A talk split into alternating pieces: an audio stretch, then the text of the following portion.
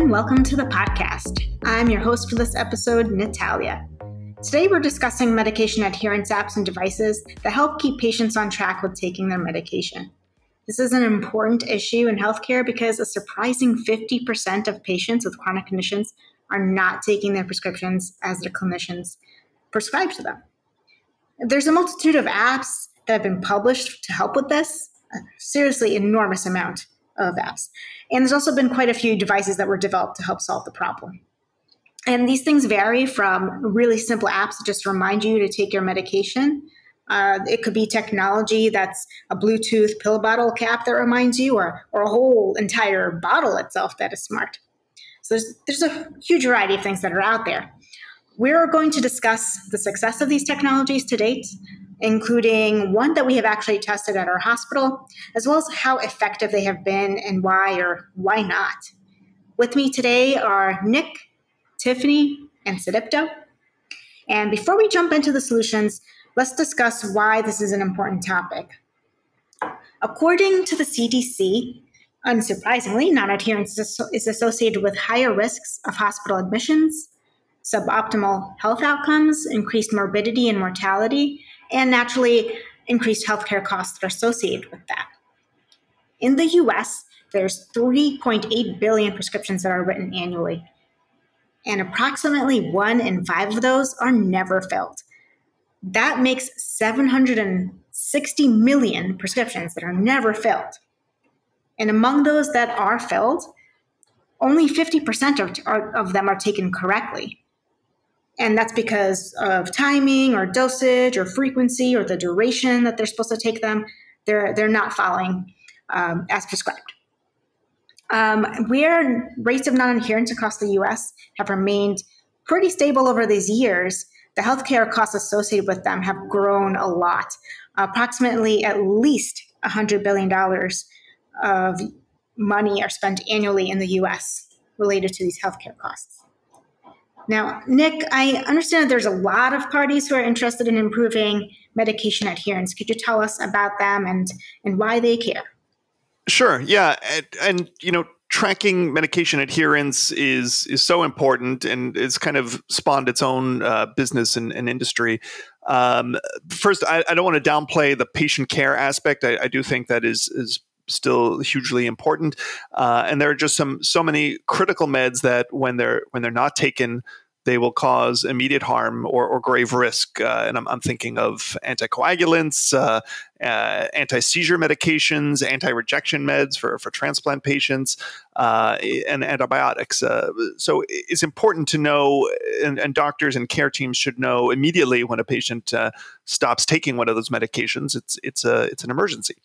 Um, but you know especially as we have moved to a kind of a, a, society that is interested in risk stratification and reducing risk of you know uh, critical events uh, down the road like so many of our medications they don't actually help you feel better or or or just uh, change uh, how you're feeling or they don't produce a, a, tangible result that you can measure unless you have your blood checked like once a year or something like that so uh, a lot of these medications you know it, it's just hard to kind of commit to these habits and, and stick to them.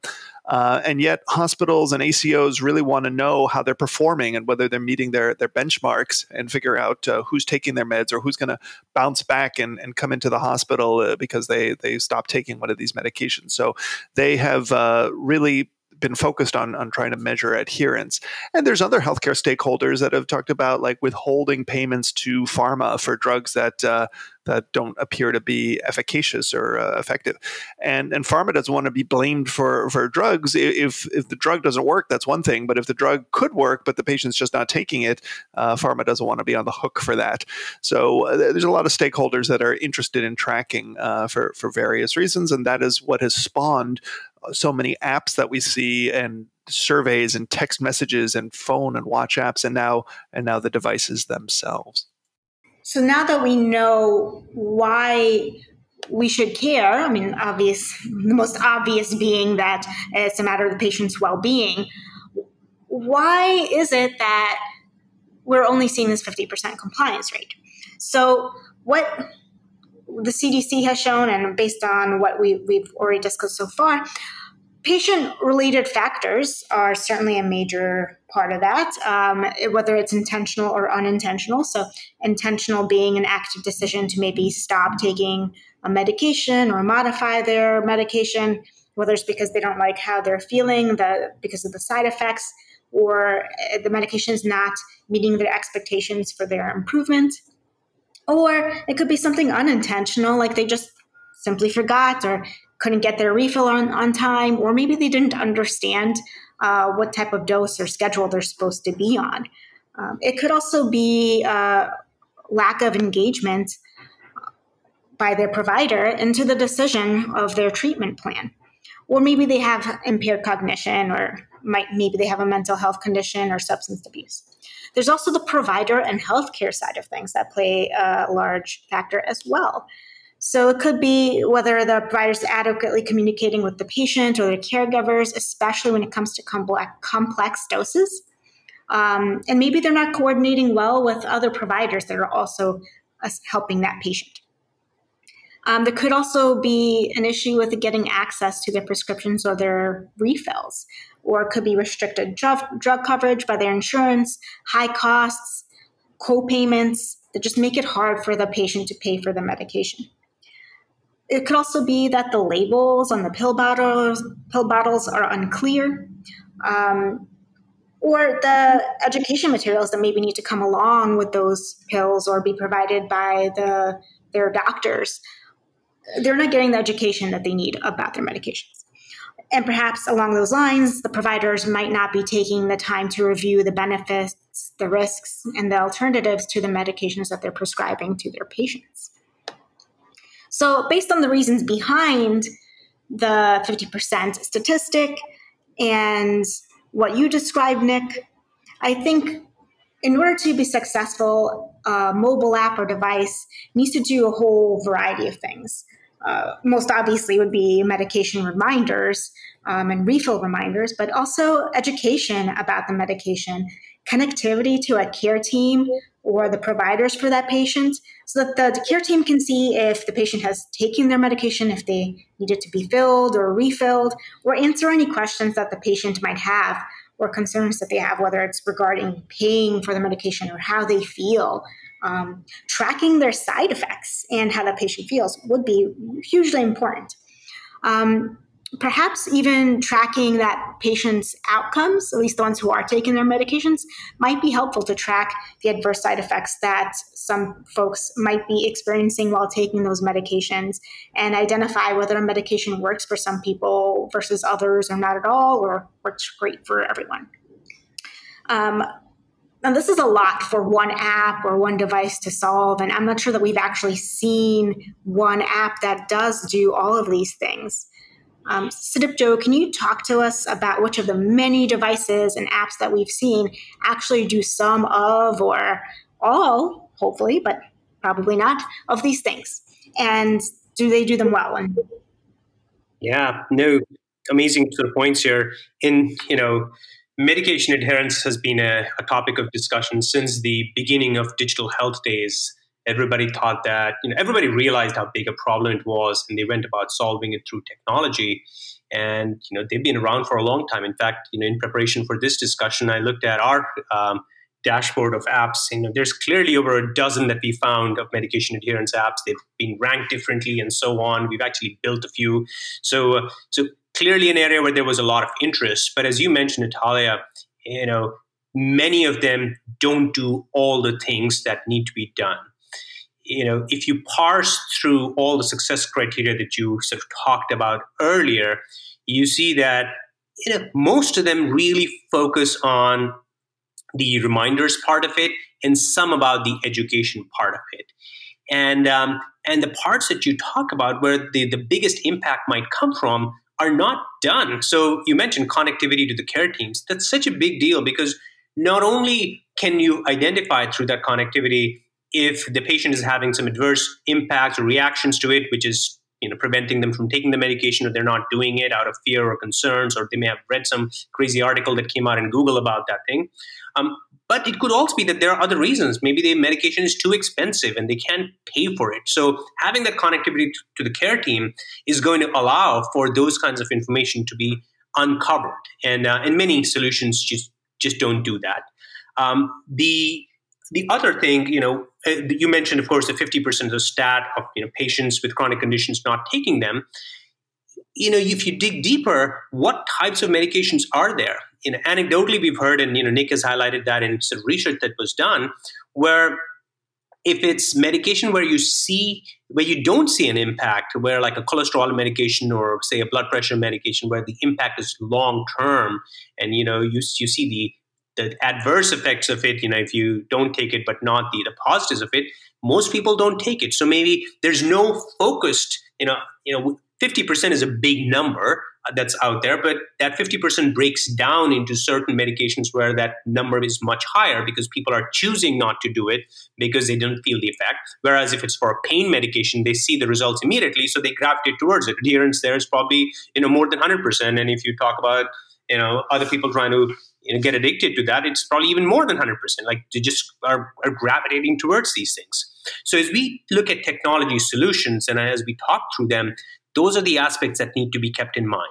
Now, of course, we've seen our um, our fair share of these solutions in clearly pill bottles where they remind you, um, you know, through texts, through messages, and, and, whatnot, that it's time for your medication. You know, sometimes they can alert your sort of staff.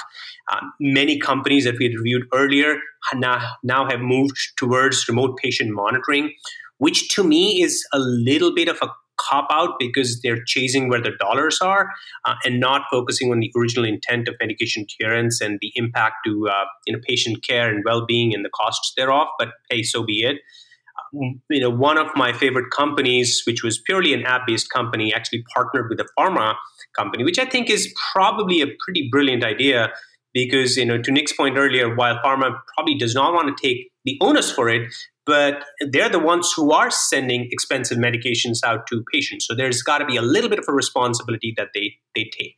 Now, I'm not saying that they're the only people. You know, we tend to put too much of a burden just on the patient to say, well, shame on you if you haven't taken your medication, and here's a calendar reminder and some education to do that. So, you know, we need to do a much better job in, in educating them, with connecting them to their care teams, with partnering with pharma and with um, you know, with insurance companies, with doctors' offices, and, and finding out sort of more about that. That's that. It seems like there's still a lot left to be desired uh, from the companies that we have seen so far in order to truly solve this problem. What do you all think needs to be done to have an app that really does make an impact?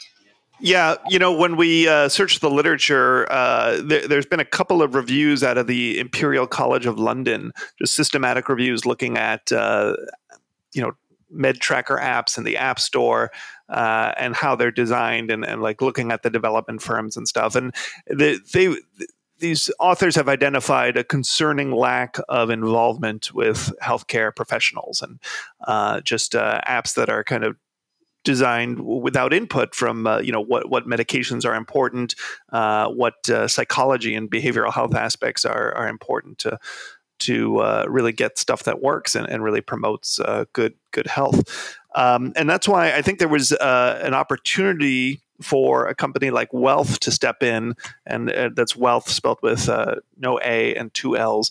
Uh, we've been really impressed with this company, and they do, I think, uh, great stuff. They they have a nice tool, a nice app and service that encourages um, habit formation and. Um, it really uh, inspires the patient uh, or incentivizes the patient to uh, develop good habits and take the medications regularly because so many of these medications don't give you any feedback about you know that you're feeling better or, or, or achieving uh, your goals but uh, you've just got to kind of learn to to make it part of your life. And Wellth will step in, and uh, they're so confident uh, that they can generate these good habits that they kind of put their own skin in the game and uh, and uh, you know invest to, to make these habits stick. Uh, and and sure enough, when you go and, and you look at the literature uh, that they've published, um, after their incentive period ends, after a few months, uh, the patients continue to uh, take the medications and the habit persists. So it just shows the the strength and potential of actually bringing aboard psychologists and behavioral health experts to kind of help design your app and your adherence strategy. Yeah, I completely agree with sort of Nick. You know, it's I, I think the industry needs to look beyond just you know pure tech, but look at the other aspects as well. I mean, frankly speaking, you know, when you look back at where medication adherence apps were five years ago, you know, and look sitting right now with all the information that we have, I almost thought that the industry would be just gone because, you know, as I mentioned earlier, they were nothing more than glorified calendar reminder tools, which we could people could do with their own calendar apps out there. But you know, the industry has survived, so clearly there's a need, but they need to do a lot more. Uh, we talked about connecting with the the, the, care teams, finding the right stakeholders who have a skin in the game in in making uh, the, the patient take the medication. You know, Wellth is a great example. You the, the drawback is that you know there is some monetary or other incentive that has to be provided to the patient. You know, perhaps that cannot be done with you know, every medication, but there are other things you can put them in touch with their care team. You can have the doctor nudge them. You can have the pharma company take a better engagement and find out more about it. Um, maybe you can have social workers figure out if patients are having trouble paying for these things. And I think that's where the 2.0 and 3.0 of medication adherence needs to go, or we'll be sitting here five years from now and nothing would have changed in, um, in, in how things are done. I really do hope there is some change. I mean, clearly this is a major issue, uh, and hopefully things will change because folks will have listened to our podcast and uh, realize that there's plenty of room to grow in this area and improve on their products. Um, so let's hope that in the coming years there will be some improvement. Well, thank you, Nick, Sudipto, and Tiffany for joining me on this episode. And thank you out there for listening. Take care.